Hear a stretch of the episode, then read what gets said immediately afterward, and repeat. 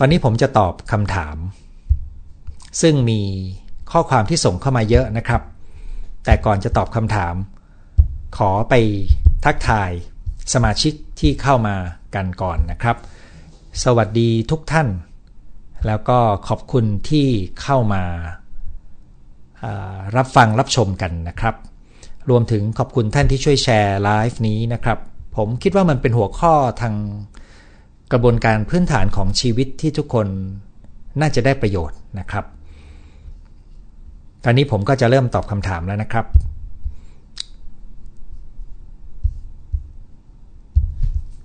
บางข้อ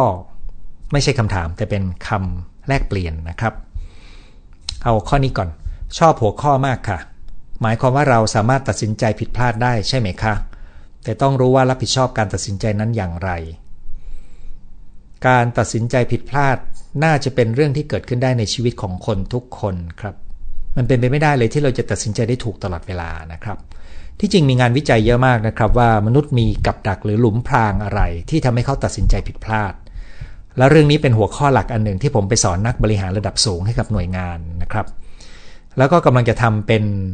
โปรแกรมเรียนออนไลน์อยู่ทำเนื้อหาเสร็จแล้วแต่ว่ายังไม่มีเวลาทำวิดีโอนะครับ แต่ใช่ครับว่าเราสามารถตัดสินใจผิดพลาดได้ เพียงแต่เราต้องมีกระบวนการตัดสินใจที่ดี แล้วเราต้องตระหนักว่าผลลัพธ์เราอาจจะควบคุมมันไม่ได้ดีอย่างที่เราอยากให้เป็นนะครับ ท่านต่อมาอายุเกิน 60 เพิ่งเรียนรู้จากคุณหมอ ให้หัดมองว่าสิ่งที่ตัดสินใจลงไปมีบทเรียนอะไรให้เราเรียนรู้บ้าง เรื่องแย่ๆแต่ก่อนจะเกิดจะจริงจังกับปัญหา มุ่งไปข้างหน้าอย่างเดียวตะพึดตะพือนะครับ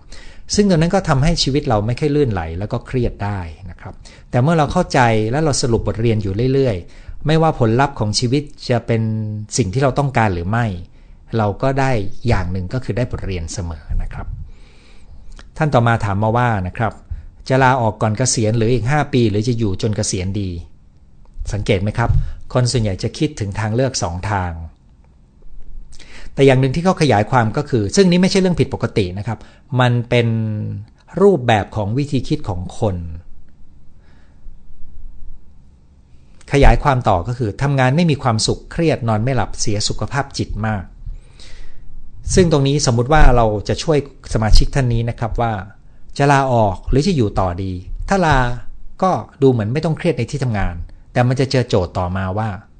แล้วยังไงหลังจากเราลา ถ้าสมมุติว่าสมาชิกท่านนี้อยู่ภาคเอกชน ซึ่งมักจะเกษียณที่อายุ 55 ตอนนี้เขาก็อายุ 50 ใช่ไหมครับที่อายุ 50 ถ้าสมมุติว่าเขาจะอยู่ได้จนถึงอายุ 80 ปีนิดหน่อยนะครับอายุใครเฉลี่ยของผู้หญิงตอนนี้อยู่แถว 80 ปีนะครับผู้หญิงไทยเขาแปลว่าเขาต้องมีความสามารถในการอยู่โดยไม่ได้ทำงาน 30 ปี เขามีเงินเก็บพอที่จะบริหารเงินได้ 30 ปี โดยไม่ต้องมีเงินไหม อันนี้เป็นคำถามหนึ่ง หรือเขามีแหล่งรายได้ ที่จะสามารถหาเพิ่มเติมนอกเหนือจากเงินที่เขาเก็บ เพื่ออยู่ได้อีก 30 ปีขึ้นไปไหม ถ้ามีเนี่ย มันก็เริ่มเป็นทางเลือกที่ชัดขึ้นใช่ไหมครับ โดยที่เขาตระหนักว่าถ้าอยู่ต่อก็จะเครียดไม่มีความสุข ผมก็มีหลักคิดง่าย ๆ อย่างนี้นะครับ นอกเหนือจากการมองละเอียดเพิ่มขึ้นกลายเป็น 3 ทางเลือกนะครับ คืออยู่ต่อจนเกษียณ 2. นะครับ อยู่ต่อจนเกษียณแบบไม่ต้องเครียด ซึ่งอันนี้ต้องปรับกระบวนการภายในใจนะครับ หรืออยู่ต่ออีกสักพักเพื่อเตรียมตัวเกษียณแบบมีหามีรายได้ได้ หาวิธีหารายได้ได้ เช่น อยู่จนวิกฤตเศรษฐกิจฟื้นตัวแล้วเราเริ่มสะสมหาความรู้จะเรารู้ว่าเราจะไปหาหารายได้เพิ่มจากอะไรนะครับหรือออกตอนนี้แล้วเราก็อยู่แบบง่าย ๆไปก่อน แล้วเราก็มีรูทางในการทำกิน โดยรู้ว่าหลังจากนี้ไป2อสปีเราจะทำอะไรกินนะครับ หรือไม่ต้องทำก็ได้ ถ้าเรามีเงินเก็บเหลือเฟือ หรือมีมรดก ตัวนี้ก็กลายเป็นทางเลือกที่หลากหลายขึ้น แล้วก็ลองจินตนาการดูว่าชีวิตจะเป็นยังไงในแต่ละแบบนะครับ เช่น ถ้าสมมุติว่าอยากจะอยู่ต่อแบบไม่ต้องเครียดมาก ถ้ามาหาผมนะครับ ผมก็จะสอนกระบวนการอยู่แบบไม่เครียดนะครับ มันเหมือนกับกรณีแต่งงานกันเลยนะครับ บางคนก็จะหย่าดีไม่หย่าดีนะครับ ก็มีหลายอย่างคล้าย ๆ กันเลยนะครับ อันนี้ก็เป็นตัวหนึ่งที่ให้เป็นคำแนะนำแต่ผมมีข้อเสนอครับว่า ถ้าคุณไม่มีความสุขจริง ๆ แล้วรู้สึกว่ามันไม่แมทช์กันไม่เข้ากันจริง ๆ เนี่ย แล้วรู้ว่ามันกำลังสูญเสียสุขภาพจิต และคุณได้ทำทุกอย่างแล้วนะครับ ได้ฝึกวิธีคิดได้ดูแลตัวเองได้อย่างดีนะครับ ได้แก้นิสัยขี้กังวลได้ถ้ามีนะครับ มันก็อาจจะถึงเวลาที่คุณต้องคิดถึงทางออกที่ดีกว่า แต่ที่ไม่อยากแนะนำก็คือ อย่าเพิ่งกระโดดออกมา โดยไม่รู้ว่าจะไปไหนนะครับ เพราะบางครั้งกระโดดออกมาแล้วคุณอาจจะเจอสิ่งที่แย่กว่าถ้าคุณไม่ได้ใช้ความคิดกับมันเลยนะครับ มันมีโปรแกรมเรียนออนไลน์ ชื่อออกแบบชีวิตวัยเกษียณนะครับ ถ้าคุณสนใจ ก็จะถือเป็นเหมือนซื้อหนังสือเล่มหนึ่งเป็นการลงทุนเพื่อให้คุณเรียนรู้ว่าคุณจะจัดการตัวเองยังไง ถ้าคุณต้องการออกแบบชีวิตหลังเกษียณให้ชัดขึ้นก่อน หรือถ้าคุณรู้ตัวว่าคุณเป็นคนเครียดง่าย ก็จะมีโปรแกรมประเภทเปลี่ยนความเครียดเป็นพลังบวก อันนั้นก็สามารถทำให้คุณเรียนรู้การจัดการความเครียดได้ดีขึ้น มันต้องแล้วแต่ว่าคุณเลือกทางไหนนะครับ แต่หลายคนอาจจะไม่ตระหนักว่ามันมีทักษะจำนวนหนึ่งที่เราฝึกได้แล้วเราเรียนรู้ได้ เพื่อจะได้จัดการชีวิตให้มันลงตัวดีขึ้นนะครับท่านต่อมานะครับ บวกกับความผิดพลาดในอดีตนับครั้งไม่ถ้วน ยิ่งสร้างความหวาดกลัวในปัจจุบัน และปล่อยการใช้ชีวิตไปวันๆ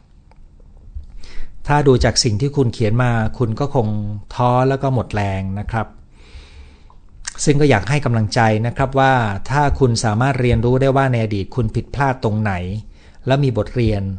คุณจะเติบโตขึ้นและสามารถจัดการชีวิตในรอบนี้ได้ดีขึ้นนะครับ ให้เป็นกำลังใจแล้วกัน แล้วก็หวังว่าการฟังไลฟ์ของผม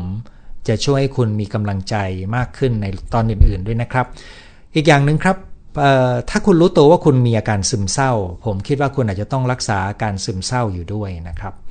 เพราะการปล่อยชีวิตให้ไหลไปวันๆเนี่ยมันทำให้ชีวิตยิ่งฝ่อแล้วก็ห่อเหี่ยวลงได้นะครับ หรือบางคนเศร้าแล้วก็เลยไม่มีแรงเหลือนะครับ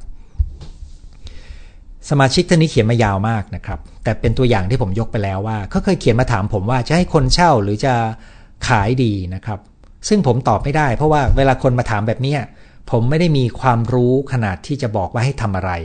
แต่ผมมีความเข้าใจในกระบวนการทางความคิดนะครับ ซึ่งก็คือสิ่งที่คุยกันวันนี้นะครับเขาก็บอกว่าสรุปก็คือไม่มีใครจะมาเช่า มีแต่คนจะมาซื้อ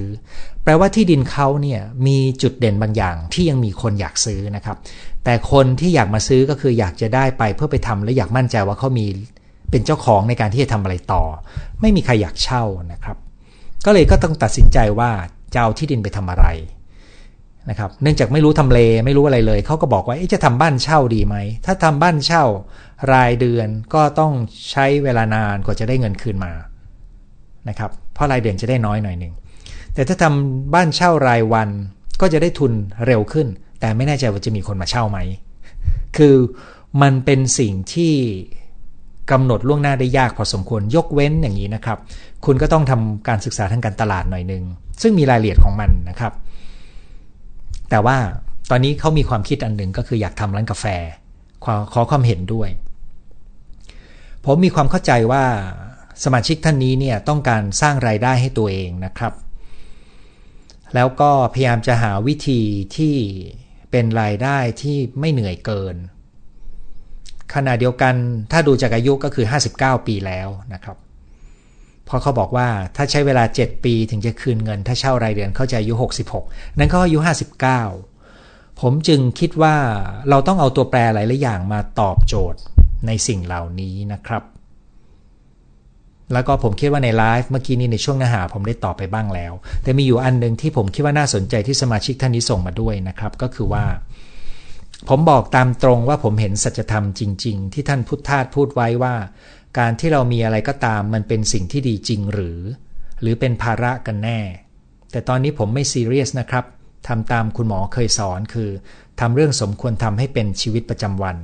ขีดเส้นตายว่าจะตัดสินใจเมื่อไหร่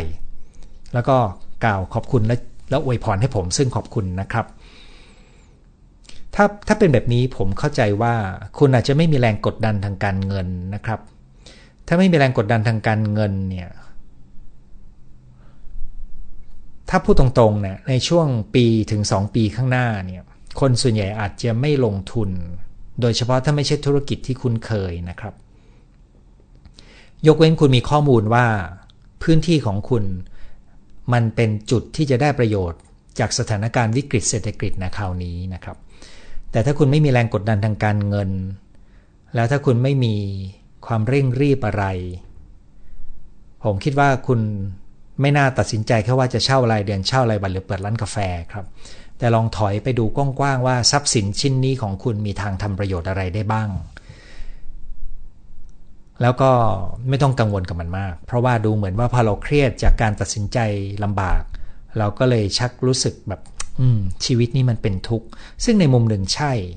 แล้วมันอาจจะช่วยยกระดับจิตให้คุณอยากจะปล่อยปล่อยมันลงซะบ้างนะครับ แล้วก็อยากจะมีเวลาไปปฏิบัติธรรมบ้าง อันนี้ก็เป็นจุดเปลี่ยนที่ดีครับ อายุ 59 ก็ยังไม่สายที่จะปฏิบัติธรรมนะครับ ท่านถัดมานะครับ หนูรู้สึกเหนื่อยกับการตัดสินใจแก้ปัญหาในแต่ละวัน ตอนนี้ยังเรียนและติดอยู่ที่อังกฤษ สถานการณ์โรคไม่ดีขึ้น คำถามคือมีเทคนิคอะไรบ้าง ที่จะช่วยเราตัดสินใจอย่างเฉียบคม เพื่อความอยู่รอดในภาวะวิกฤต ในขณะที่เรารู้สึกเหนื่อยล้าที่ต้องฝ่าวิกฤตในแต่ละวัน 2. เราจะมีวิธีคอมฟอร์ตตัวเองยังไง ใจมันสงบสงบไม่เปรียบเทียบสถานการณ์ตัวเองกับคนอื่น บางครั้งหนูเผลอเปรียบเทียบ จนนอยและทำให้การตัดสินใจบางเรื่องก็ผิดพลาด ถ้าเปรียบเทียบไปในคำถามข้อแรกนะครับ คุณอยากตัดสินใจได้ดีขึ้น เฉียบคม ในสถานการณ์ที่มีวิกฤตอยู่ มันเหมือนกับคุณบอกว่า คุณอยากจะวิ่งฮาฟมาราธอนได้ทำยังไงนะครับ ผมก็จะถามว่าคุณออกกำลังกายประจำอยู่ไหม แล้วถ้าคุณออกคุณเคยวิ่ง 10 กิโลหรือยัง เพราะฮาฟมาราธอนมันยี่สิบกว่ากิโลนะครับ จากนั้นก็มันจะเป็นตัวบอกเขาว่าคุณต้องฝึกอะไรบ้าง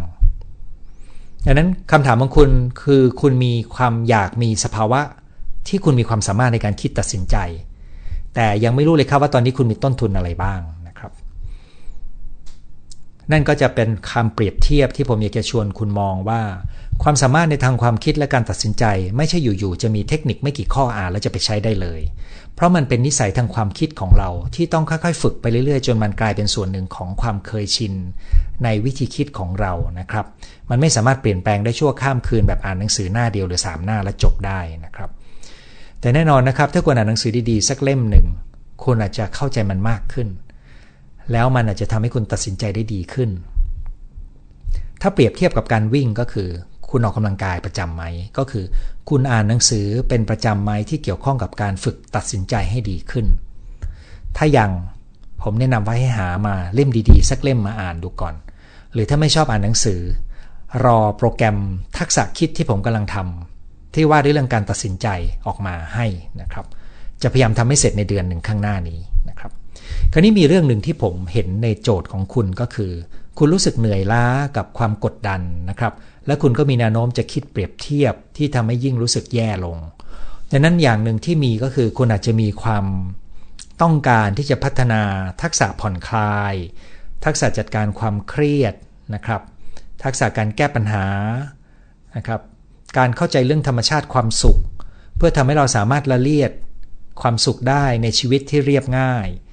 เพราะว่าอย่างหนึ่งที่เกิดขึ้นกับสถานการณ์โควิด ก็คือ พอเราเก็บตัวอยู่แต่ในบ้าน เราไม่ค่อยได้ไปไหน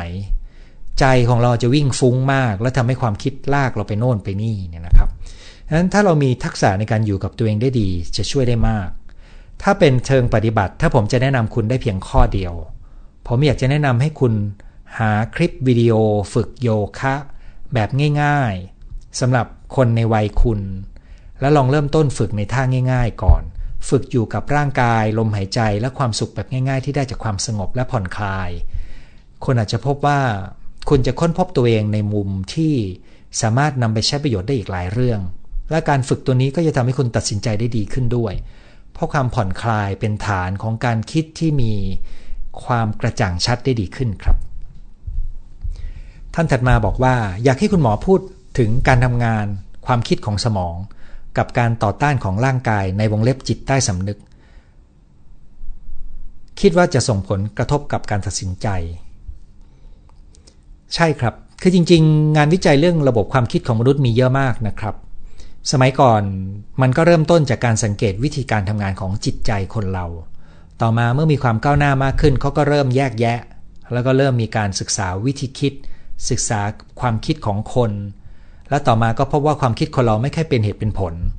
สาเหตุที่เป็นเช่นนั้นก็เพราะว่ามันมีส่วนขังการกระทำที่เราไม่รู้ตัว ซึ่งในศัพท์เก่าสมัยฟรอยก็บอกว่ามันคือจิตใต้สำนึกนะครับ คราวนี้ถ้าคุณกำลังคิดอะไรอยู่บางอย่าง ซึ่งมีรูโหว่ได้เยอะมากนะครับ แล้วคุณรู้สึกว่ามันมีการต่อต้านของร่างกายเนี่ยกรณีนั้นนะครับ วิธีดีที่สุดก็คือกลับมาเชื่อมโยงกับฝ่ายที่ต่อต้าน วางสิ่งที่คุณคิดไว้ชั่วคราว คล้ายๆ กับคุณกำลังนั่งประชุมกับคนกลุ่มหนึ่ง และคุณกำลังสนใจสมาชิกคนหนึ่งเป็นพิเศษว่าฉันจะเห็นด้วยกับเธอ ฉันจะเอาตามเธอแล้วนะ แล้วมันมีสมาชิกอีกคนหนึ่งส่งเสียงครับ หน้าที่ของคุณในฐานะเป็นประธานการประชุมก็คือหันไปฟังเขา ว่าเขามีความคิดยังไง เขาต้องการอะไรนะครับ อันนี้ก็เหมือนกันครับ มันเป็นไปได้ที่ใจเราจะมีหลายฝ่าย และถ้าคุณกำลังถือความคิดถือหางความคิดอันแดนหนึ่งอยู่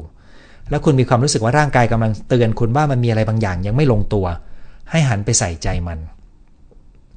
ใส่ใจวิธีไหนนะครับหนึ่งคือกลับมาสบายๆกับตัวเอง เพื่อทำให้คุณเปิดพื้นที่ให้กับความคิดก้อนนั้น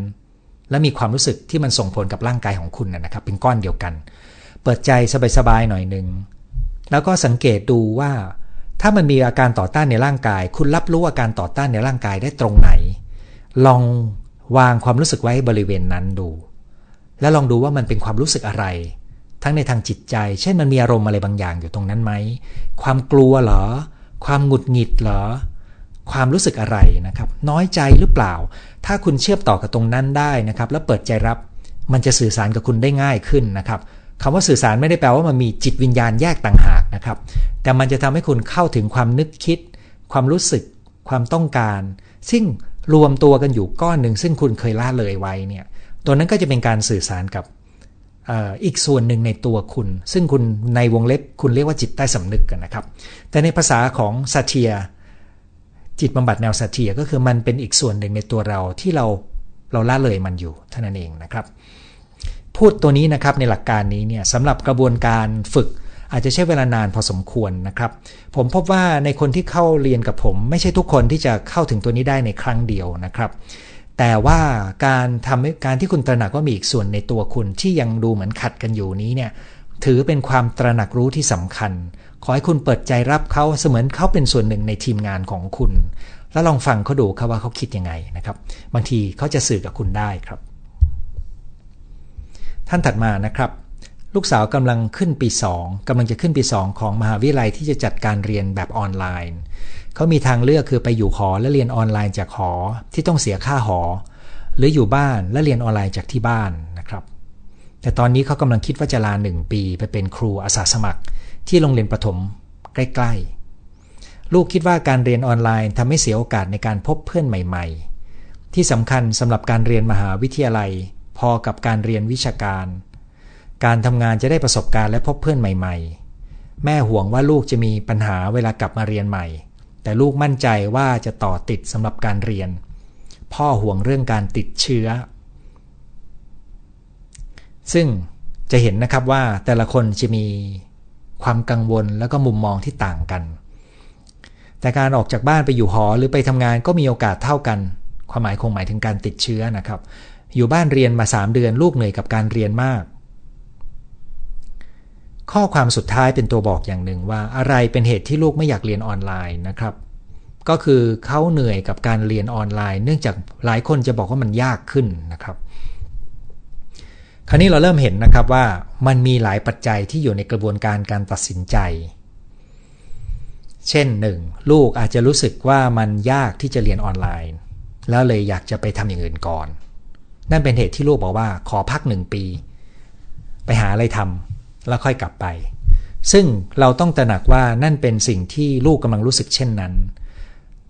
ถามว่าอะไรทำให้ลูกเรียนออนไลน์แล้วเหนื่อย อาจจะเป็นเพราะว่าเขาขาดทักษะในการเรียนด้วยตัวเองก็ได้นะครับ หรือขาดทักษะอะไรบางอย่างในการเรียนออนไลน์ให้ได้ผล ถ้าเขามีทักษะชุดนี้เขาอาจจะเรียนได้ดีขึ้น แต่ตรงนี้เป็นรายละเอียดที่ต้องไปดูนะครับ เพราะมันจะกลายเป็นตัวเลือกที่ทำให้เขามองเห็นตัวเลือกนี้ได้ชัดขึ้น ว่าเออเรียนออนไลน์ต่อก็ได้เหมือนกัน แต่ต้องรู้ว่าจะเรียนยังไงให้สนุกไม่เหนื่อยเกินใช่ไหมครับสองก็คือในเมื่อเขาไม่อยากเรียนออนไลน์เขาก็เลยอยากจะไปหาอะไรทำถามว่าการไปเป็นครูอาสาสมัครหนึ่งปีแล้วค่อยกลับไปเรียนต่อเสียหายอะไรไหมดูเหมือนคุณแม่จะห่วงเรื่องเสียเวลาแล้วก็กลับไปต่อไม่ได้ ส่วนคุณพ่อจะห่วงเรื่องการติดเชื้อนะครับ คุณแม่ด้วยนะครับนั่นนี่คือความห่วงใย ถ้าเขาไปเป็นครูแล้วเขารู้วิธีป้องกันตัวเองนะครับ โดยเฉพาะถ้าคุณอยู่ในจังหวัด ที่ไม่ใช่จังหวัดใหญ่ ไม่ใช่จังหวัดท่องเที่ยวนะครับ โอกาสที่จะกลับมาระบาดใหม่ก็มีไม่สูงมากนะครับ แต่จังหวัดที่เป็นจังหวัดพื้นที่ท่องเที่ยว จังหวัดใหญ่เนี่ยยังไงไงเมื่อเราเปิดประเทศมันก็ต้องมีการติดเชื้อขึ้นมาใหม่อยู่แล้วนะครับนั้นก็ต้องไปดูว่าเส้นทางนี้จริง ๆ ถามว่ามีข้อดีไหมน่าสนใจนะครับ เพียงแต่อย่างหนึ่งก็คือไม่อยากให้เขาหนีจากการเรียนออนไลน์ ไปสู่อะไรทำไปก่อน เพราะเขาไม่สามารถเรียนออนไลน์ได้ เนื่องจากอย่างนี้ครับ อนาคตของโลกเราเนี่ยการเรียนออนไลน์จะกลายเป็นเรื่องหนึ่งที่จะต้องมีทักษะในการเรียนออนไลน์ ไม่ช้าก็เร็วนะครับ ก็เลยต้องดูว่าเขาติดขัดตรงไหนในการเรียนออนไลน์นะครับ แล้วก็มีทางเลือกอีกอันหนึ่งก็คือเขาอยากจะไปทำงานอย่างอื่นก่อนนะครับ ถ้าผมเป็นพ่อแม่นะครับ ผมจะทำความทำความเข้าใจว่าเกิดอะไรขึ้นเวลาที่เขาเรียนออนไลน์นะครับแล้วก็จะดูว่าเขาคิดยังไงกับการไปเป็นครูอาสาสมัคร แต่ผมจะไม่ได้ห่วงเรื่อง การเสียเวลาปีหนึ่งนะครับเเพราะว่ามันเป็นช่วงเวลาที่เขาจะไปไปค้นหาประสบการณ์ชีวิตได้ แล้วผมจะไม่ได้ห่วงว่าเขาจะติดเชื้อนะครับ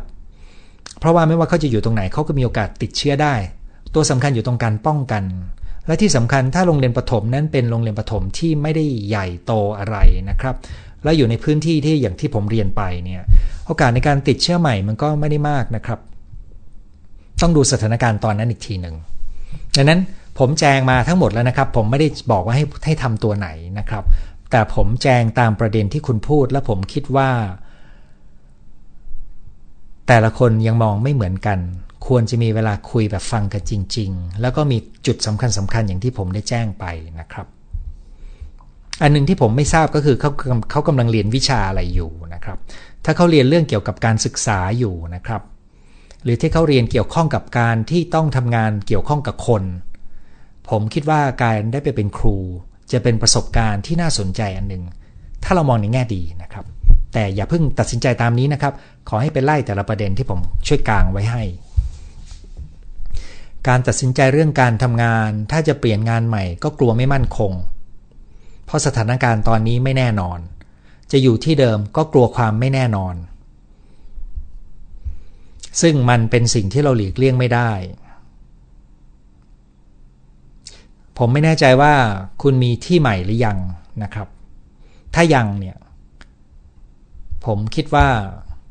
คุณอาจจะต้องรู้ยอมรับอย่างหนึ่งนะครับ คือมันมีตัวแปรหลายอย่างมากในการตัดสินใจโจทย์ของคุณนะครับ เช่นที่เดิมของคุณเป็นภาคธุรกิจอะไร เพราะว่าธุรกิจแต่ละ sector ได้รับผลกระทบไม่เท่ากันนะครับ แต่พอเศรษฐกิจมันตกลงมาก ๆ ทุกทุกสาขาใหญ่ ๆ ของประเทศนะครับ มันก็ต้องกระทบกับธุรกิจของเกือบจะทุกภาคส่วนนะครับ ยกเว้นบางสาขาเท่านั้นเองที่มันเป็นบวกด้วยซ้ำนะครับ เช่นผมได้ยินมาว่าอันนี้เป็นจากการพูดคุยแลกเปลี่ยนอันหนึ่งที่เราเห็นก็คือเรื่องของการขายของออนไลน์นะครับเเป็นเป็นตัว e-commerce นะครับนั้นตัวนี้ก็ต้องดูว่าธุรกิจเดิมของเราเป็นอะไรนะครับ มันยังไงไงมันก็ต้องเจอความไม่แน่นอนครับ เสร็จแล้วงานใหม่ที่จะไปเป็นงานอะไรนะครับ ส่วนคำว่ามั่นคงนี่นะครับ มีอย่างนี้ครับ คือคนเราส่วนใหญ่มักจะคิดว่าองค์กรขนาดใหญ่จะมั่นคงมากกว่าองค์กรขนาดเล็ก ซึ่งในอดีตมันใช่ แต่พอเรามีเทคโนโลยีเปลี่ยนเร็วๆเนี่ยองค์กรขนาดใหญ่ เวลาถูกถูก disrupt ถูกเปลี่ยนแปลงปุ๊บเนี่ยนะครับอ๋อมันล้มละเนระนาดเร็วเลยนะครับนั้นความมั่นคงที่ดีที่สุดในการทำงาน ไม่ได้อยู่ที่ว่าเราอยู่บริษัทอะไรนะครับ มันมีส่วนจริงก็จริง แต่ความมั่นคงที่สำคัญที่สุดก็คือ เรามีความสามารถในการเรียนรู้และพัฒนาทักษะความสามารถอยู่เสมอ ที่ทำให้สิ่งที่เรามีอยู่เป็นความต้องการของตลาด ไม่ว่าเราจะไปไหนก็ตามจะมีแต่คนอยากได้เราไปทำงาน ถ้าอย่างนี้คือความมั่นคงนะครับ มันไม่ใช่ว่าเราจะเก่งเฉพาะเรื่องของเราเราจะมั่นคงนะครับ แต่นี่เป็นข้อความกว้างๆนะครับ มันยังต้องดูรายละเอียด เช่น คุณเป็นทำงานด้านไหนนะครับ เป็นมืออาชีพด้านไหนหรือเปล่า เพราะว่าแต่ละเรื่องมันกำลังถูกกระทบจากเทคโนโลยีที่เปลี่ยนไปไม่เหมือนกัน อันนี้คือภาพระยะยาว 5 ปี 10 ปีนะครับ แต่ในเฉพาะหน้าใน 2 ปีข้างหน้า แต่ละเรื่องมันถูกกระทบโดยโควิด กับปัญหาเศรษฐกิจที่เกิดจากการที่คนเดินทางน้อยลงเที่ยวน้อยลงเนี่ย อันเนี้ยต้องดูว่าของคุณอยู่ตรงไหนนะครับ สมาชิกอีกท่านหนึ่งเขียนมาว่า เป็นหัวข้อที่เข้ากับสถานการณ์ตอนนี้มาก จะทำงานต่อไปหรือจะเกษียณเร็วขึ้น ผมตอบไปบ้างแล้วนะครับ อีกท่านหนึ่งเป็นท่านสุดท้ายนะครับ ก็คือเพิ่งเกิดกับครอบครัวมาเมื่อสัปดาห์ที่แล้ว โดยสรุปนะครับคืออยู่กันสองคนแล้วก็จะต้องตัดสินใจก็เลยให้ต่างฝ่ายต่างเขียนเหตุผลว่าเป็นข้อข้อ แล้วก็แจงกันแล้วก็ฟังกันสุดท้ายก็สามีก็ยอมรับ แล้วก็เลยยอมรับก็เลยตัดสินใจตามความเห็นของภรรยานะครับ ซึ่งก็แปลว่าสามีภรรยาคู่นี้เนี่ยมีวิธีการในการจัดการความคิดเห็นที่แตกต่าง กันเนี่ยด้วยวิธีการที่ดี คือรับฟัง แล้วก็มีเวลาใคร่ครวญแล้วก็มองร่วมกัน อันนี้ต้องชมเลยนะครับว่า ไม่ว่ากระบวนการของคุณจะมีรายละเอียดยังไงก็ตาม ต้องชมว่าคุณสองคนได้พัฒนาวิธีการในการหาข้อตกลงร่วม แม้ว่าจะคิดไม่ตรงกันได้ ซึ่งนี้ไม่ใช่ทุกบ้านที่ทำได้นะครับ ตอนนี้ผมจะมาตอบคำถามสดที่ส่งเข้ามานะครับกำลังคิดจะลาออกจากงานไม่รู้จะทำอย่างไรดี เพราะอดทนถึงที่สุดแล้ว โจทย์ข้อนี้เมื่อกี้มีคนตอบ ผมตอบแทนไปแล้วนะครับ คนนี้มาจากไบรตันแอนด์ฮอฟนะครับ ขอให้มีความสุขขอบคุณมากครับ จากนอร์ทแคโรไลนายินดีครับ คิดถึงคุณหมอเมื่อดูข่าวดังจากเมืองไทย ไม่แน่ใจว่าเป็นข่าวไหนนะครับ แต่ขอบคุณครับ จากมาเลเซียด้วยนะครับ จากอุดรธานี จากสิงคโปร์ จากนอร์เวย์ น่าชื่นใจมากเลยนะครับ จากนครศรีธรรมราช จากโตเกียว โอ้ต่อเนื่องอเมริกาครบหมดเลยนะครับ ลาดบุรีครับอ่าอาจารย์วชิราจากธรรมศาสตร์ คนที่ช่วยนำ YouTube ไปลงที่พอดแคสต์ ตอนนี้มาจากลาดบุรีเพิ่งรู้นะครับว่าอาจารย์ไม่ทราบไปเที่ยวหรือว่าบ้านอยู่ลาดบุรีนะครับ ผมจะได้ขอถามนอกรอบหน่อยหนึ่งทักทายจากสวีเดนนะครับ สวัสดีค่ะ จากกทม ตัดสินใจบ่อยมาก มักจะมีธงในใจอยู่แล้ว แต่ไม่ได้ตัดสินใจอย่างรวดเร็ว บางเรื่องคิดนานบางเรื่องแป๊บเดียว ซึ่งนี้ก็เป็นธรรมดานะครับ คือเรื่องที่ เรารู้สึกว่ามันไม่ใช่เรื่องใหญ่โตเราทำบ่อยๆ เราก็อาจจะไม่เคยใช้พลังงาน ไม่เคยใช้หัวคิดกับมันนะครับ เรื่องไหนที่เป็นเรื่องแปลกใหม่มีความสำคัญมาก เราก็อาจจะต้องใช้เวลานานอยู่กับมัน บางเรื่องเราคิดแล้วแล้วก็วางไว้แล้วก็คิดแล้วก็วางไว้ค่อยๆคิด มันก็อาจจะรอบด้านมากขึ้น แล้วคิดเสร็จไปถามคนอื่นดู อันนี้ก็ช่วยให้เรารอบด้าน แต่ถึงจุดหนึ่งก็ต้องตัดสินใจว่าจะเอาไงต่อนะครับ จากภูเก็ตนะครับ ท่านถัดมาคือตัดสินใจโดยยึด คุณธรรมเป็นหลักแม้จะเสียเปรียบก็ยอม เพราะนั่นเป็นสิ่งที่ควรทำครับท่านนี้มีประสบการณ์ 60 กว่าปีครับ เพราะเธอเป็นคนหนึ่งที่ส่งมาว่า 60 กว่าปีนะครับ สวัสดีค่ะ เวลาทำงาน work from home หนูเจองานที่กดดันมากในช่วงเวลานี้ จนบางครั้งคิดว่าไม่มีงานก็อาจจะดีทั้งทั้งที่รู้นะคะว่าเรายังมีงานเรายังโชคดี แต่มันอยู่ในสภาวะแรงกดดันจนไม่อยากเปิดคอมพิวเตอร์ทำงานเลย หนูจะเปิด YouTube ช่องคุณหมอฟังทุกวัน มีเรื่องสอบถามหากเราเป็นคนที่เก็บทุกสิ่งทุกอย่างไว้คนเดียวจนรู้สึกเครียด แต่เราไม่อยากพูดหรือเล่าให้ใครฟัง เราควรบอกกับตัวเองอย่างไรให้มันผ่านไป ให้ใคร ให้มันให้ผ่านไป ให้ผ่านมันไปให้ใครล่ะครับ ความเครียดมันบรรเทาลง หนูพยายามตัดระบบความคิดตัวเอง แต่หนูทำได้บ้างไม่ได้บ้าง ถ้าผมเข้าใจไม่ผิดนะครับ ถ้าคุณบอกว่าคุณเป็นคนเก็บความคิดไว้กับคนเดียวเนี่ยแล้วก็รู้สึกเครียดสะสม คุณอาจจะขาดทักษะในการคลายความนึกคิดและความเครียดในตัวเองลง ซึ่งตัวนี้ต้องฝึก อีกตัวหนึ่งผมยังเชื่อว่ามนุษย์เราแม้จะไม่ค่อยชอบคุยกับคนเนี่ยแต่คนทุกคนยังต้องการเพื่อนหรือคนที่รับฟังและเข้าใจเรา ถ้าคุณมีแนวโน้มจะเป็นคนรักสันโดษ การหาเพื่อนที่ไว้ใจสักคนสองคนก็ยังดีกว่าไม่มีนะครับ นั่นจะช่วยเติมความสุขและความรู้สึกอุ่นใจขึ้นในชีวิตให้กับคุณได้ ดังนั้นเรื่องที่ 2 ก็คือหาจังหวะเลือกเพื่อนที่คุณมีอยู่ สักบางคนลองหาจังหวะพูดคุยดูนะครับ 3. นะครับ ถ้าคุณรู้ตัวว่าคุณมีปมเก่าค้างใจ ที่ทำให้คุณเป็นแบบที่เป็นอยู่นะครับ ผมคิดว่าคุณต้องการกระบวนการจัดการปมค้างใจครับ เพราะนั่นจะทำให้คุณมีอิสรภาพในชีวิตมากขึ้น มีคำแนะนำสามข้อนะครับ จากวิสคอนซินอเมริกา เพิ่งตัดสินใจในสิ่งที่กังวลมาก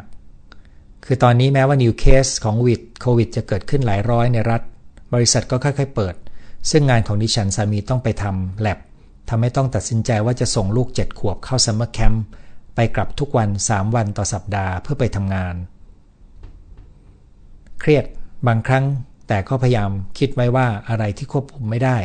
ก็จะไม่เครียดนะครับ ซึ่งโจทย์ก็คือว่า โดยสรุปก็คืออยู่ในที่ที่ยังมีการแพร่ระบาด คือในอเมริกาตอนนี้แพร่ระบาดเยอะที่สุดในโลก แล้วก็สามีภรรยาต้องไปทำงานทั้งคู่ ก็เลยต้องส่งลูกไปเข้าแคมป์นะครับ เพราะว่าไม่มีใครดูแล ถ้าผมเข้าใจไม่ผิดนะครับ มันเป็นการตัดสินใจตามสถานการณ์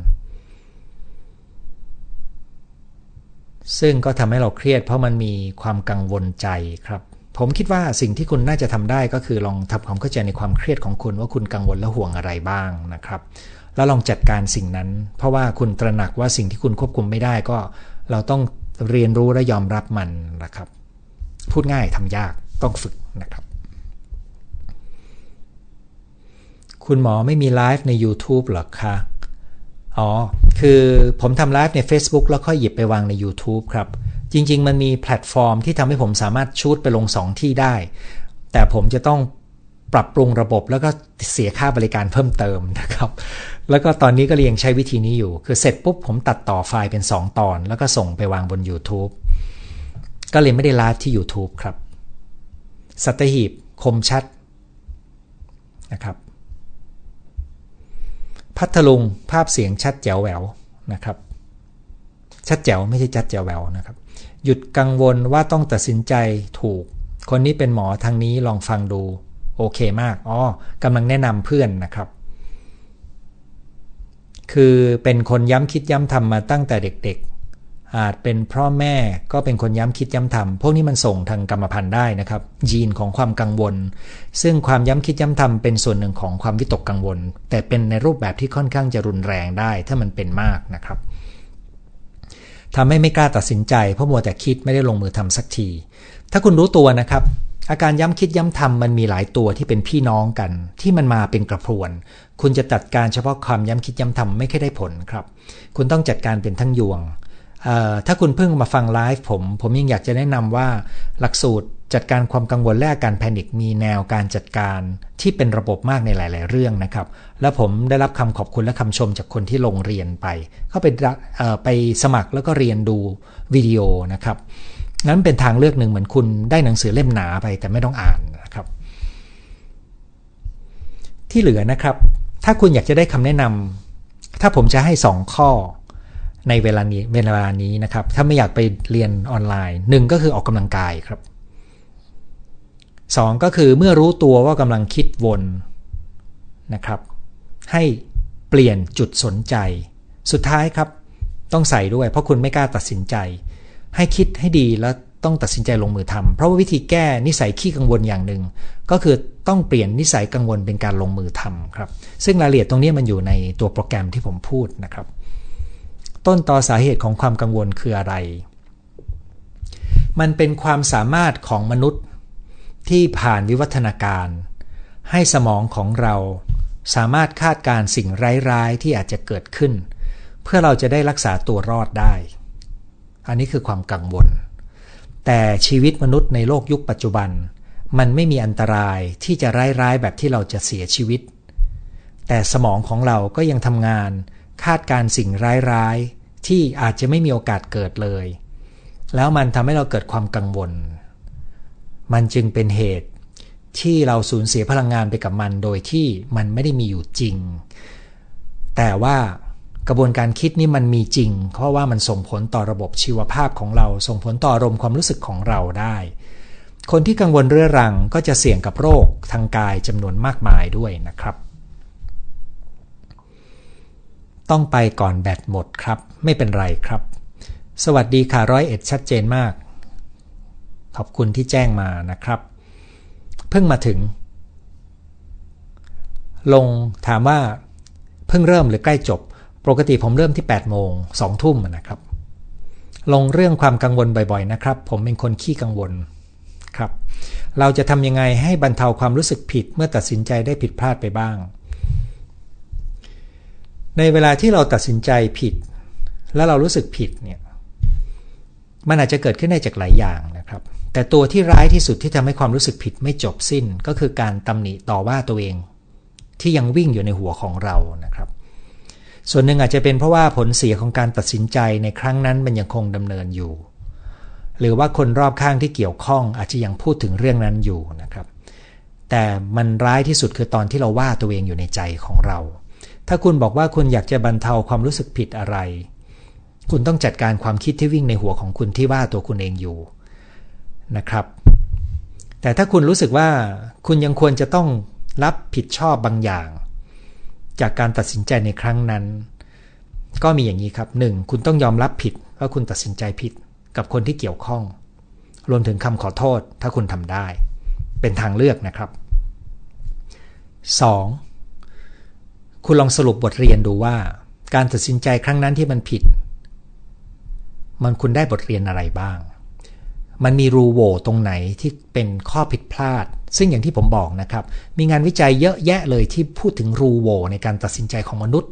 ที่เมื่อเราเรียนรู้ได้แล้วมันจะป้องกันได้ แต่ถ้าคุณไม่ได้มีโอกาสศึกษาเรื่องนี้ ขอให้ทบทวนดูว่าครั้งนี้เรามันมีบทเรียนอะไร เมื่อคุณได้รับบทเรียนแล้ว คุณอาจจะแบ่งปันบทเรียนนี้กับคนที่เกี่ยวข้องด้วยว่า ครั้งนี้คุณตัดสินใจผิดต้องขอโทษ และคุณทบทวนแล้วคุณได้บทเรียนแบบนี้แบบนี้แบบนี้นะครับ ถ้าคุณยังไม่หายความรู้สึกผิดอีก คุณก็อาจจะต้องดูว่าคุณจะชดเชย คนที่เสียหายจากการตัดสินใจของคุณได้ยังไง และสุดท้ายครับ โจทย์หลักของคุณตอนนี้คือเสียงที่วิ่งอยู่ในหัวของคุณ ที่คุณต้องมีวิธีจัดการนะครับ อันนี้เป็นสิ่งที่คุณทำได้เยอะมาก กำลังตัดสินใจแจ้งการออกจากงานพาร์ทไทม์ที่เพิ่งเข้าไปทำแต่มีข้อจำกัดเรื่องเวลาในการเตรียมตัวสอบ ที่สำคัญในเดือนกันยานี้อ๋อเป็นการสอบที่สำคัญ แต่กังวลเรื่องความรับผิดชอบ คือมันเป็นเราเรียกว่าเป็นทางเลือกและผลตามมาครับ คือเมื่อคุณตัดสินใจไปแล้ว โจทย์ข้อหนึ่งก็คือ คุณจะ เรียกว่า ยึดมั่นในคำสัญญาแค่ไหนนะครับ เมื่อเทียบกับเวลาที่คุณต้องการเตรียมตัวในการสอบในเดือนกันยา แล้วคุณมีทางเลือกอื่นอีกไหม เช่นกระบวนการต่อรองกับนายจ้างของคุณ ซึ่งทั้งหมดเนี่ยคือสิ่งที่เป็นเรื่องของทางเลือกและผลตามมากับสิ่งที่คุณให้ความสำคัญ เช่นถ้าคุณให้ความสำคัญกับการรักษาคำมั่นสัญญา คุณก็บอกว่าไม่ได้เช่นรับปากเข้าไปละ คุณก็ไม่คุณก็ต้องทำต่อนะครับ แต่ถ้าคุณรู้ดีว่ามันมีเรื่องที่เราต้องบริหารจัดการหลายเรื่อง ลองทบทวน แต่หนึ่งในนั้นน่าจะเป็นการเจราจาต่อรอง ถ้าคุณยังไม่อยากออกนะครับ และถ้าเขายังขาดคุณไม่ได้ อาจจะต้องต่อรองดูแต่มันเป็นทางเลือกทั้งนั้นเลยครับ คุณคงจะต้องเลือกว่า ถ้าคุณมีเวลาไปเตรียมตัวสอบให้มากขึ้น แล้วคุณได้เดินไปตามชีวิตของคุณจริง มันจะมีผลยังไงนะครับ ถ้ามันสำคัญมากๆ คุณอาจจะต้องขอโทษ เจ้านายของคุณนายจ้างของคุณที่จ้างคุณพาร์ทไทม์แล้วลองดูว่าคุณจะชดเชยทำอะไรให้ได้บ้างนะครับ คล้ายๆ กันกับข้ออื่นเลยนะครับ มันเป็นความสัมพันธ์ระหว่างคนมนุษย์กับมนุษย์ที่เราเราอาจจะเปลี่ยนใจนะครับ แล้วเราก็อาจจะต้องดูว่าเราจะทำอะไรได้บ้างคำถามถัดมาคือทำอย่างไรไม่ให้ความคิดความคาดหวังคนรอบข้างมีผลในการเลือกตัดสินใจของเรา มันส่งผ่านมากลายเป็นความคาดหวังที่คุณมีกับตัวเอง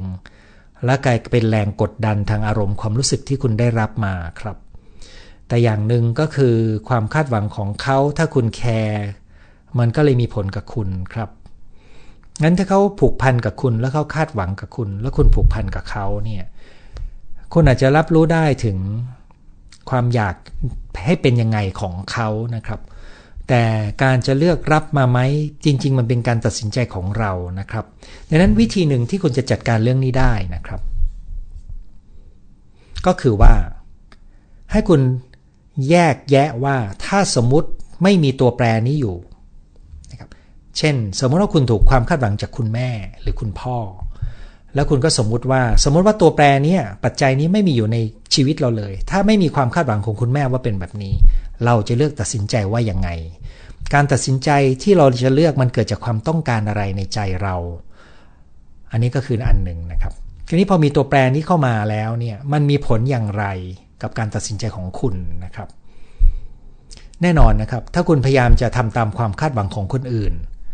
คุณก็อาจจะทำให้เขาพอใจ แต่คุณก็อาจจะไม่ได้ตอบความต้องการของตัวเอง แต่ถ้าคุณจะทำตามความต้องการของตัวเอง คุณก็จะกังวลว่าคุณเห็นแก่ตัวไหม คุณไม่ดูแลเขาหรือเปล่า คุณไม่แคร์เขาหรือเปล่านะครับ มันเป็นสิ่งที่มันตีกันอยู่ในหัวครับ ซึ่งเวลาที่เรามีความขัดแย้งกันหลายๆฝ่ายอยู่ในหัวเนี่ย วิธีที่ดีที่สุดก็คือแจ้งแต่ละฝ่าย แล้วถอยมา ดู แล้วก็วางมันไว้ชั่วคราว แล้วก็มาดูใหม่ ถามคนอื่น ถ้า คนที่คาดหวังคุณมีวุฒิภาวะ คุณอาจจะเข้าไปคุยกับเขา แต่ถ้าคุยแล้วไม่รู้เรื่อง คุณก็ต้องมาเลือกครับว่า คุณจะให้เรื่องไหนสำคัญกว่ากัน หรือนะครับ คุณจะทำพร้อมกันไปได้ไหม คือทำเพื่อตอบความต้องการของคุณ และทำเพื่อตอบความคาดหวังของเขาคนนั้นด้วย คุณจะทำได้ไหมนะครับ ลองหาทางเลือกที่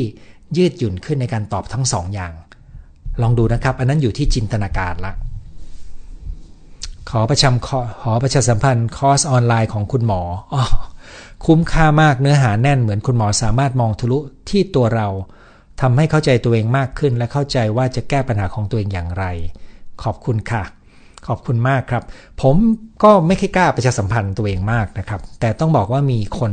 ส่งมาขอบคุณอย่างที่คุณขอบคุณ แล้วก็ขอบคุณคุณที่ช่วยประชาสัมพันธ์ให้นะครับ คำถามถัดมานะครับ อาจารย์ครับเราจะสอนเด็กๆ อย่างไร ให้ต้องรับผิดชอบต่อการตัดสินใจของตัวเอง หลักคืออย่างนี้ครับ ในตอนที่เขาจะตัดสินใจเนี่ยเราคุยกับเขาให้ชัดว่าเขาคิดยังไงเขารู้สึกอะไร เขาต้องการอะไร แล้วทำให้เขามีอย่างน้อยฝึกคิดว่ามีทางเลือกอะไรบ้าง แต่ละทางเลือกจะเป็นยังไง อันนี้คือต้องอายุโตพอสมควรแล้วนะครับ คือเริ่มเข้าสู่วัยที่คุยรู้เรื่องพอสมควร จากนั้นนะครับ อย่าเพิ่งบังคับให้ลูกต้องรับผิดชอบการตัดสินใจตัวเองที่หนักเกินตัวนะครับ เช่นสมมติลูกอยาก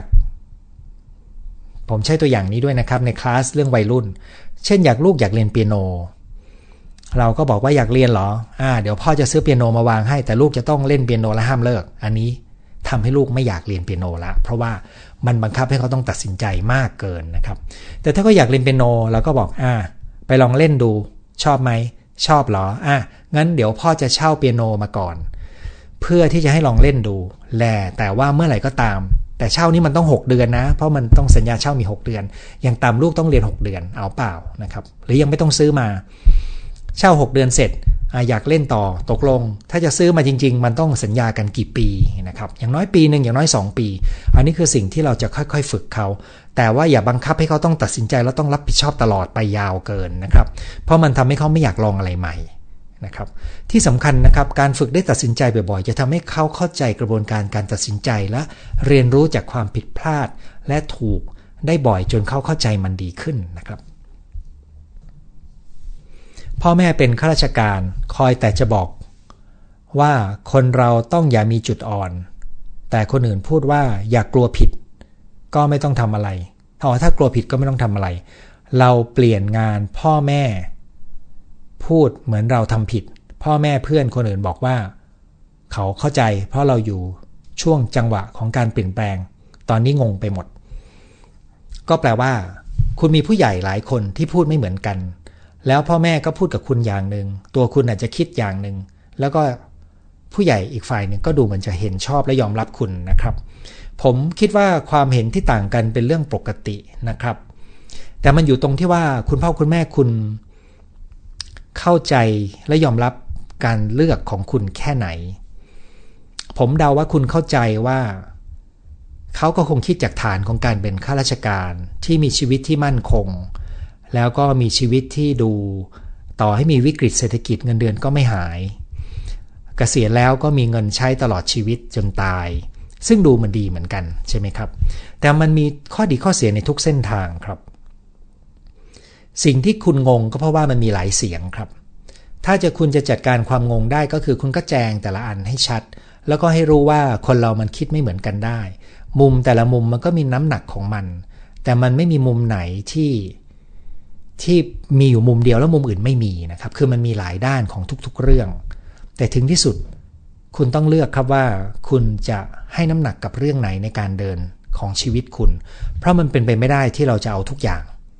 ซึ่งผมรู้ดีว่าคุณก็รู้นะครับเกิดคล้าย ๆ กันกับสมาชิกท่านเมื่อกี้นี้ที่ผมพูดถึงสมมุติว่าแม่เป็นคนคาดหวังเขานะครับ อันนี้ก็เป็นความคาดหวังของพ่อแม่เหมือนกัน คุณหมอค่าขอแชร์ประสบการณ์การเรียนคอร์สออนไลน์แก้ซึมเศร้าแบบไม่ใช้ยา ตอนนี้ทำแบบทดสอบอยู่ระดับน้อยที่สุดแล้วค่ะ นี่เรียนยังไม่จบคอร์สเลยนะคะ ขอบคุณมาก ยินดีครับ เป็นอีกคนหนึ่งที่ได้ประโยชน์จากการเรียน ซึ่งต้องเรียนอย่างหนึ่งนะครับว่า ทั้งหมดที่พูดมาผมผมไม่ได้มีผลประโยชน์เกี่ยวข้องกับเขานะครับ คือไม่ใช่หน้าม้าที่แบบจ้างมาออกเพื่อทำให้รังการดูดีนะครับ แต่ว่าเป็นเหมือนถ้าผมเปรียบเทียบไปก็เหมือนลูกศิษย์ที่มาเรียนกับผม บางคนผมไม่รู้จักตัวเลยเนี่ยนะครับ ต้องขอบคุณที่มาช่วยประชาสัมพันธ์กลางเวทีนะครับ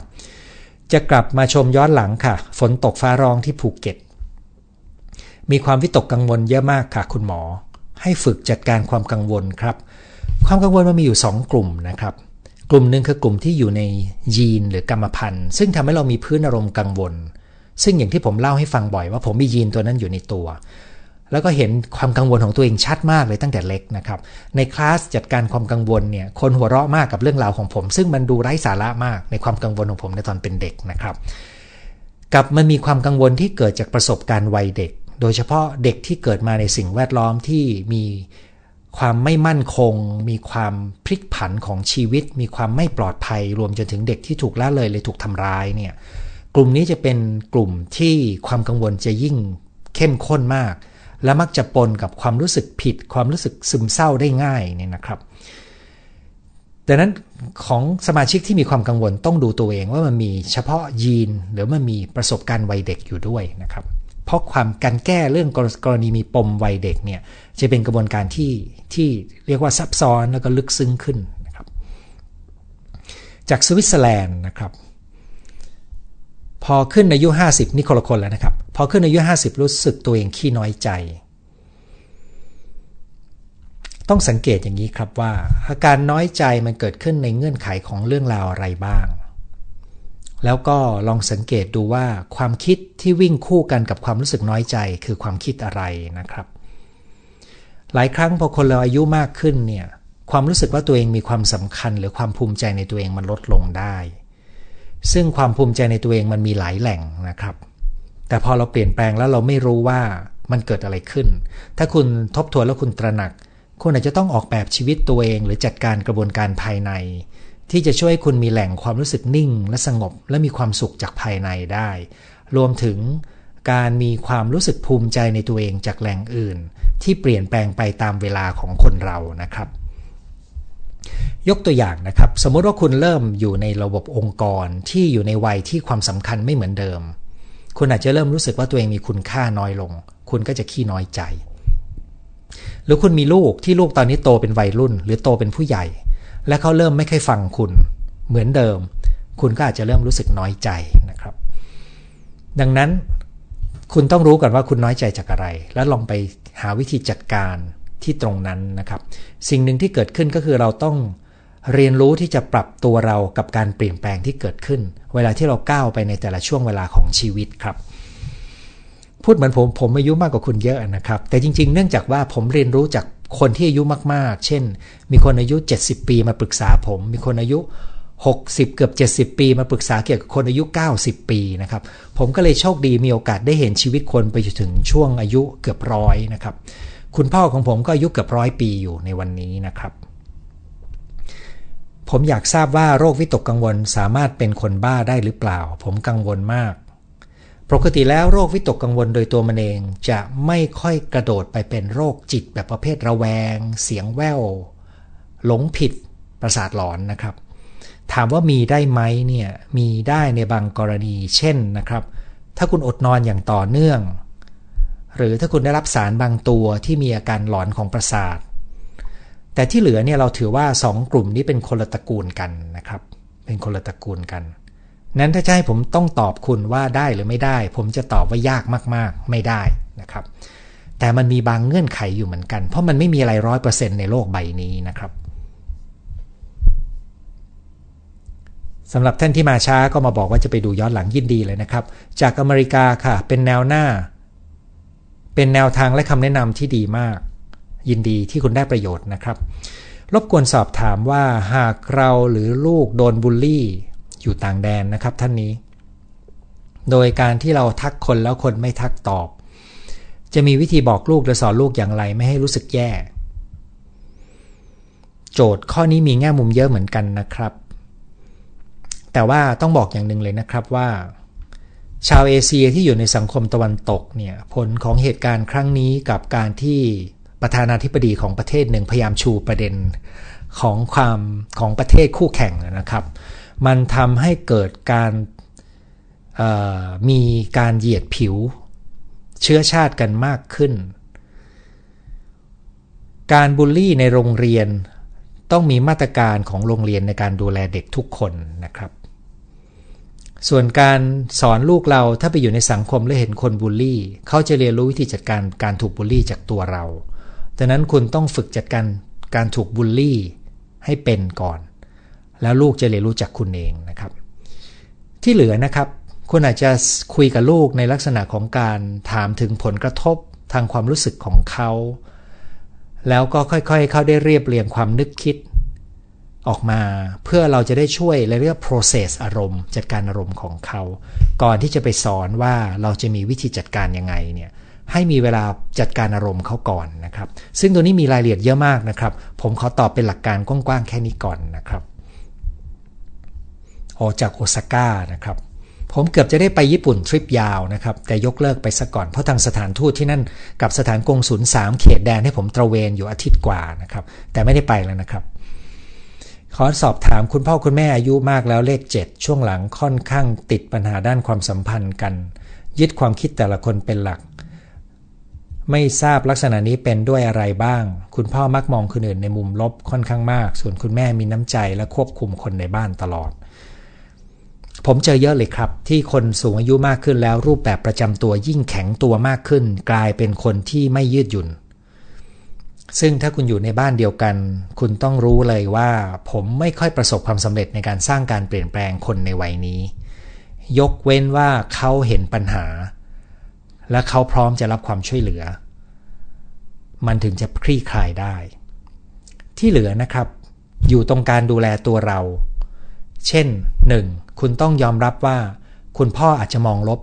แต่อย่าทำให้ความคิดลบของเขามาทำให้คุณรู้สึกแย่ เกราะภายในของคุณคุณสร้างได้ แต่คุณรับฟังเขาด้วยความเข้าใจ เพราะความคิดลบจำนวนหนึ่งจากพ่อแม่มักเกิดจากความกังวลและกลัวว่าลูกจะมีปัญหานะครับนั้นคุณฟังและเข้าใจเจตนาเขา แต่อย่ารับเอาความคิดนั้นมาใส่ในหัวคุณ พูดง่ายทำยากแต่ฝึกได้นะครับ ส่วนของคุณแม่นะครับ ความมีน้ำใจและการควบคุมคนเป็นรูปแบบที่น่ากลัวอย่างหนึ่งเหมือนกัน เพราะเขาจะเข้ามาก้าวไก่เราในรูปแบบของความรัก และเราจะรู้สึกผิดถ้าเราไม่ทำตามเขานะครับ หลักการเดียวกันครับ เราเข้าใจเจตนาดีของเขา อันไหนร่วมมือได้ให้ทำตาม ให้ขอบคุณให้ชื่นชม ให้เขารู้สึกชื่นใจ แต่อันไหนเรารู้สึกว่าท่านล้ำเส้นเรามากเกิน เราก็มีทางเลือกที่จะไม่ทำตามนะครับ ส่วนจะไม่ทำตามแบบไหน ต้องดูรายละเอียดว่าเราจะจัดการยังไง ในเชิงความรู้สึกของเขานะครับ ไม่งั้นคุณคงอึดอัดหน้าดูนะครับ ถ้าต้องอยู่กับสองคน โดยเฉพาะถ้าคุณอยู่เองตามลำพัง แล้วไม่มีคนคุยด้วยนะครับ ท่านต่อไปมาจากนครราชสีมานะครับ ระยอง เชียงใหม่ ท่านนี้ถามว่าเล็กซโปรกับโฟกซิทีนรักษาแพนิคอันไหนดีกว่ากัน แล้วแต่คนเลยนะครับ แต่ว่าจิตแพทย์ส่วนใหญ่จะ จะชอบที่จะเริ่มที่เล็กซโปรซึ่งตอนนี้ถ้าผมเข้าใจไม่ผิดยังแพงกว่าเนื่องจากยามันออกมาใหม่กว่านะครับแต่มีบางคนใช้เล็กซโปรไม่ได้ผลก็ต้องไปใช้ฟลอกซิทีนนั่นมันแล้วแต่คนเลยนะครับ ในอนาคตเราจะสามารถเจาะเลือด ดูยีน แล้วรู้ได้ว่าคนคนนี้ตอบสนองต่อยาตัวไหนมากกว่ากัน ตอนนี้ยังไม่มีเทคนิคเลย นอกจากถามประวัติครับ สวัสดีครับสำหรับท่านที่ทักทายมานะครับ ฟังเสียงคุณหมอแล้วจิตใจสงบ เวลานอนไม่หลับหรือตื่นกลางดึกก็จะเปิดพอดแคสต์คุณหมอฟังแป๊บเดียวก็หลับ สงสัยจะฟังแล้วไม่ได้เนื้อนะครับ แต่ว่าฟังแล้วเพลินๆไปเรื่อยๆนะครับ แต่ผมก็เชื่อว่ามันก็ได้ไปนิดนิดหน่อยๆนะครับ ค้นพบนิสัยตัวเองว่าเป็นคนดื้อรั้นไม่ยอมคน กังวลสารพัดลึกๆ แล้วพบว่ามีความรู้สึกกลัวกับการรับมือเรื่องต่างๆ รู้สึกอินสิเคียวสามารถแก้ไขได้อย่างไรบ้าง ถ้าคุณตระหนักตัวนี้นะครับ ต้องแก้ที่ความรู้สึกอินสิเคียวของคุณ แล้วหลายครั้งความรู้สึกอินสิเคียวของคุณ จะเป็นปมจากวัยเด็กที่เกิดจากประสบการณ์ ในปฏิสัมพันธ์ที่มีกับพ่อแม่นะครับ และความดื้อรั้นที่ผมเจอบ่อย มักจะเกิดจากเราเรียกว่าดื้อเงียบ การดื้อเงียบนี้เกิดขึ้นในเด็ก เวลาที่เขาไม่สามารถแสดงตัวตน แล้วพ่อแม่ยอมรับ เขาก็จะใช้วิธีดื้อเงียบในการเผชิญหน้ากับการ ควบคุมของพ่อแม่ อันนี้พูดถึงกรณีที่ผมเจอบ่อยนะครับ ไม่ใช่กรณีของคุณ ถ้าคุณแต่ถ้าคุณคิดว่าใช่ นั่นเป็นโจทย์ที่คุณต้องแก้ครับ แล้วมันเป็นกระบวนการมันไม่ใช่จะฟังคำแนะนำแล้วคุณจะจัดการมันได้ ผมยังไม่เคยมีโอกาส ลงลึกเรื่องนี้นะครับ ยังไม่มีโอกาส แต่ถ้าคุณอยากจะเรียนรู้การจัดการความกังวล ก็ลองไปเรียนดูทางออนไลน์นะครับ แต่ว่าจะไม่ได้จับเรื่องดื้อเงียบของคุณนะครับ ผมเจอเสมอว่าคนดื้อเงียบเนี่ยถึงจุดหนึ่งถ้ากังวลมากๆ และซึมเศร้าเนี่ยไม่เคยยอมร่วมมือกับพ่อแม่ บางทีไม่ยอมร่วมมือกับหมอด้วยนะครับ แต่ดูเหมือนคุณจะมีความตระหนักในตัวเองดี ดังนั้นคุณน่าจะ รีบจัดการโจทย์ของตัวเองนะครับ อย่าปล่อยมันไปเรื่อยๆนะครับมันกัดก่อนเรามากนะครับ แล้วบางครั้งความดื้อของเราเนี่ยมันทำให้เราทำตรงข้ามกันกับสิ่งที่พ่อแม่ หรือคนอื่นเลือกที่จะบอกเรานะครับ แล้วมันกลับกลายเป็นว่าคุณคุณไปทำสิ่งที่ไม่ดีอะแต่เป็นเพราะความอยากดื้อซึ่งตัวนี้อันตรายนะครับ คนเราต้องมีใครสักคนหนึ่งคนสองคนไว้พูดคุยเพื่อปรับทุกข์หรือคะ มนุษย์เราเนี่ยจริง ๆ ถูกออกแบบมาให้อยู่เป็นกลุ่มก้อนเพื่อช่วยเพิ่มโอกาสในการอยู่รอดครับ แม้แต่ในผู้ที่รักสันโดษและอยากปฏิบัติธรรม ก็ยังต้องมีกระบวนการเข้าสู่ชุมชนของสงฆ์นะครับ แล้วพระที่จะมีโอกาสได้ให้ไปทุดงนะครับ โดยธรรมเนียมปฏิบัติของพระป่าทางอีสานก็คือ ต้องเรียกว่าขอนิสัยแล้วก็ฝึกปรือนะครับ จากครูบาอาจารย์อย่างน้อย 5 ปี อยู่ในชุมชนก่อนเพื่อสร้างรูปรูปแบบของการปฏิบัติอย่างถูกต้องถึงจะไปอยู่สันโดษแล้วก็ไม่ได้สันโดษตลอดนะครับ ก็ยังต้องกลับเข้าสู่ชุมชนครับ เพราะมนุษย์อยู่ไม่ได้ด้วยตัวเองตามลำพังนะครับผมเองเนี่ยอยู่กับตัวเองได้ดีพอสมควรแล้วก็ไม่ค่อยต้องมีใครมากนะครับ แต่ก็ยังเห็นประโยชน์ของการมีคนใกล้ชิดที่พูดคุยได้นะครับ หรือมีเพื่อนที่เรามีเวลาไปเปลี่ยนอิริยาบถไปทำกิจกรรมหลากหลายนะครับ วิตกกังวลมาหลายเดือนบริเวณหลังสะบักขวาปวดแป๊บๆใต้ผิวหนังเกิดจากอะไร ความกังวลอาจจะทำให้เกิดได้หลายอย่างนะครับหนึ่งก็คือมันทำให้ภูมิคุ้มกันตกลง ซึ่งพอภูมิคุ้มกันตกลงก็จะมีโรคอื่นตามมา ถ้าคุณพึ่งปวด อาการแป๊บๆใต้ผิวหนัง ต้องไปดูตำแหน่งนะครับ มันอาจจะเป็นกล้ามเนื้อเกร็งตัวกระตุก หรืออาจจะเป็นงูสวัสด์เกิดจากภูมิคุ้มกันตก แต่ตรงนั้นเดี๋ยวมันจะเริ่มมีตุ่มผื่นขึ้นมานะครับ หรือคุณอาจจะเป็นเรื่องอื่นที่ไม่เกี่ยวกับความกังวลก็ได้นะครับ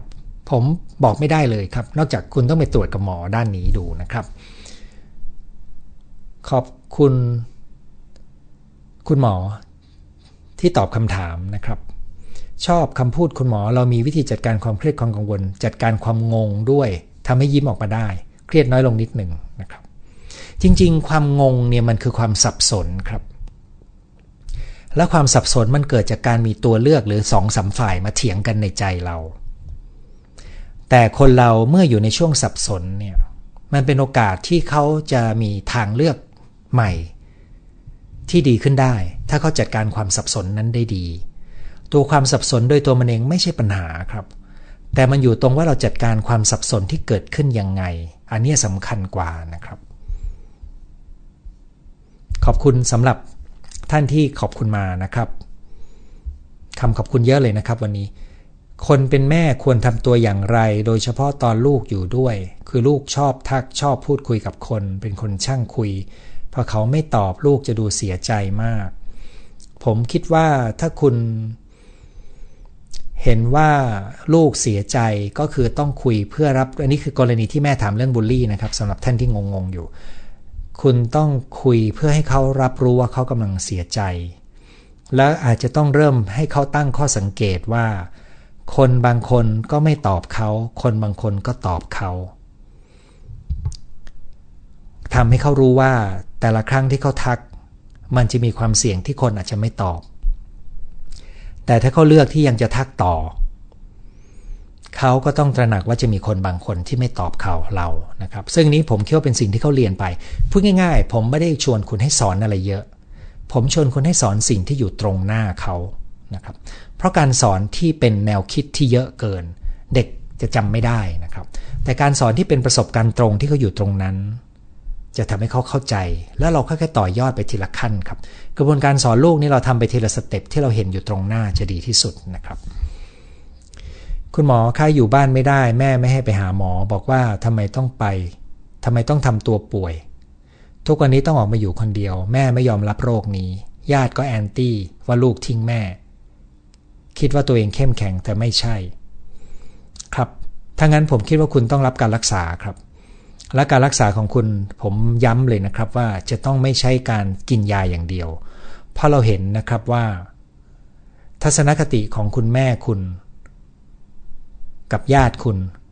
อาจจะเป็นแรงกดดันทางสังคมหรือสิ่งแวดล้อมที่กระทบต่อความรู้สึกภูมิใจในตัวเองของคุณ ความรู้สึกได้รับการยอมรับของคุณ ซึ่งตัวนี้คุณจะต้องพัฒนาความสามารถในการเยียวยาตัวเองจากข้างใน ราะผมเชื่อว่าคุณอาจจะถูกปฏิบัติแบบนี้มาก่อนหน้านั้นด้วย สมัยที่คุณยังเด็ก นอกจากนี้คุณก็ยังต้องรู้วิธีจัดการปฏิสัมพันธ์กับคนรอบตัวคุณในวงญาติ ในลักษณะที่ไม่ทำให้ความคิดเห็นของเขามาดึงคุณให้แย่ลง กรณีของคุณผมเห็นด้วยครับว่าแยกออกมาก่อนได้ แล้วก็รีบรักษาตัวเองนะครับ แต่ว่ากระบวนการรักษาจะต้องมีเข้มข้น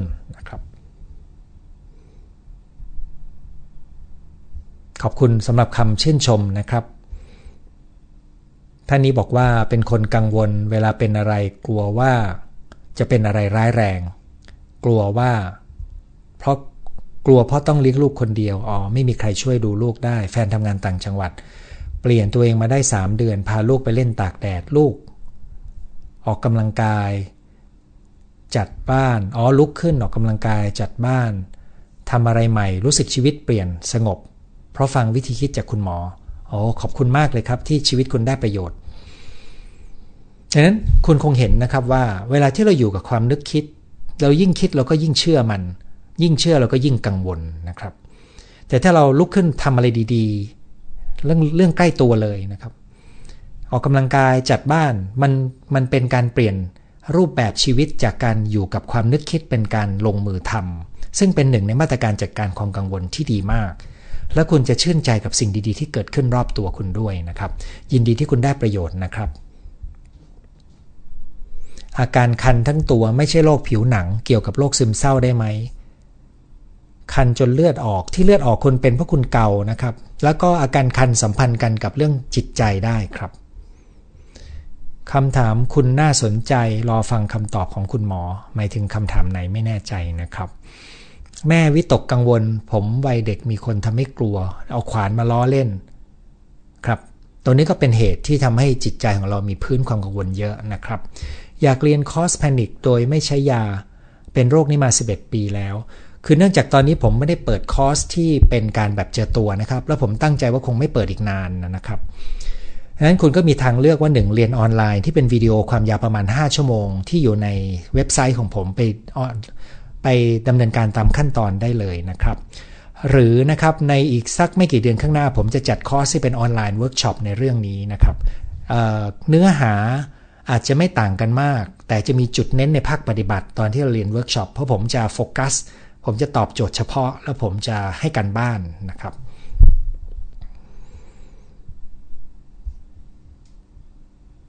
ท่านนี้ถามว่าผมหาอาจารย์หมอท่านหนึ่ง ไปหามาสามครั้งที่โรงพยาบาลเอกชน แต่ครั้งต่อไปจะพาสไปที่รัฐ อยากจะพาคุณแม่ไปด้วย แต่ไม่รู้จะพูดอย่างไรดี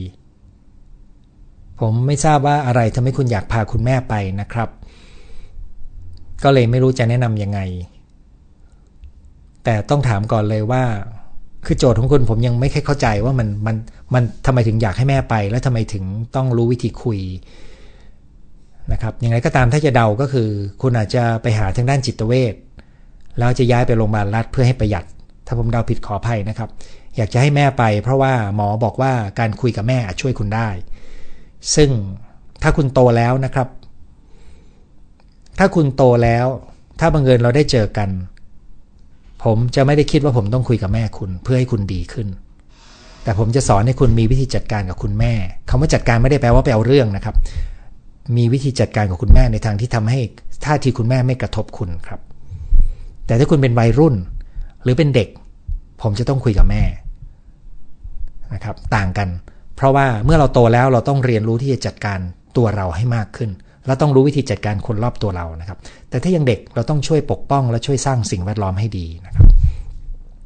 อย่างไรก็ตามนะครับ ถ้าคุณป่วยในทางจิตเวชที่เป็นโรค เช่น โรคที่ต้องกินยายาว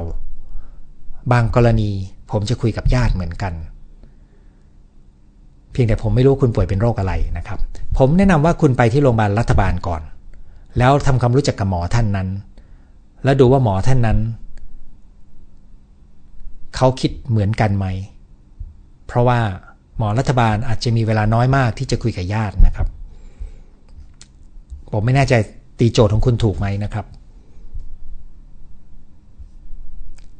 ท่านถัดมานะครับ เคยเกิดปัญหาในการดำเนินชีวิตหลายด้าน ความรักเลี้ยงลูก ตั้งแต่ได้รู้จักและฟังไลฟ์คุณหมอทำให้มีแนวคิดในการดำเนินชีวิตดีขึ้นมาก ตอนนี้ชีวิตมีความสุขมากขึ้น ขอบคุณจากใจจริง FC คุณหมอตลอดไปนะครับ ขอบคุณมากครับ และยินดีอีกเช่นกันที่ได้ประโยชน์นะครับ เป็นแพนิคทำร้ายตัวเองด้วยค่ะ หดหูมาก ผมคิดว่าคุณมีความวิตกกังวล และอารมณ์ซึมเศร้าปนกันครับ คุณต้องเรียนรู้ที่จะจัดการทั้งสองด้านนะครับ ส่วนการทำร้ายตัวเองมันเป็นอารมณ์วูบนั้น ที่เกิดจากความโกรธที่ไม่รู้จะแสดงออกยังไงนะครับ หรือเกิดจากความสิ้นหวังในขนาดนั้น แต่ถ้าทำร้ายตัวเองทั่วๆไป ผมยังพบว่ามันเป็นความสะใจที่ไม่มีความโกรธที่คุณยังไม่รู้วิธีจะจัดการกับมันนะครับ กรณีของคุณผมเชื่อว่าคุณมีปมจากวัยเด็กที่เกี่ยวข้องกับความสัมพันธ์ของพ่อแม่ด้วย ถ้าเข้าใจผิดขออภัยนะครับ แต่ผมเจอบ่อยว่ารูปแบบมันจะเป็นแบบนี้นะครับ เอาละครับ วันนี้ตอบยาวมากเลยนะครับ ผ่านมาต่อไปเกือบชั่วโมงกว่านะครับ เราคุยกันมาครบหมดทุกข้อคำถามแล้วนะครับ นั่นก็เป็นเรื่องที่จะพูดถึงการหยุดกังวล ว่าจะต้องตัดสินใจให้ถูกต้องนะครับสำหรับวันนี้เราคุยกันแต่เพียงเท่านี้นะครับ สัปดาห์หน้าพบกันใหม่เวลาสองทุ่ม วันนี้ สวัสดีครับ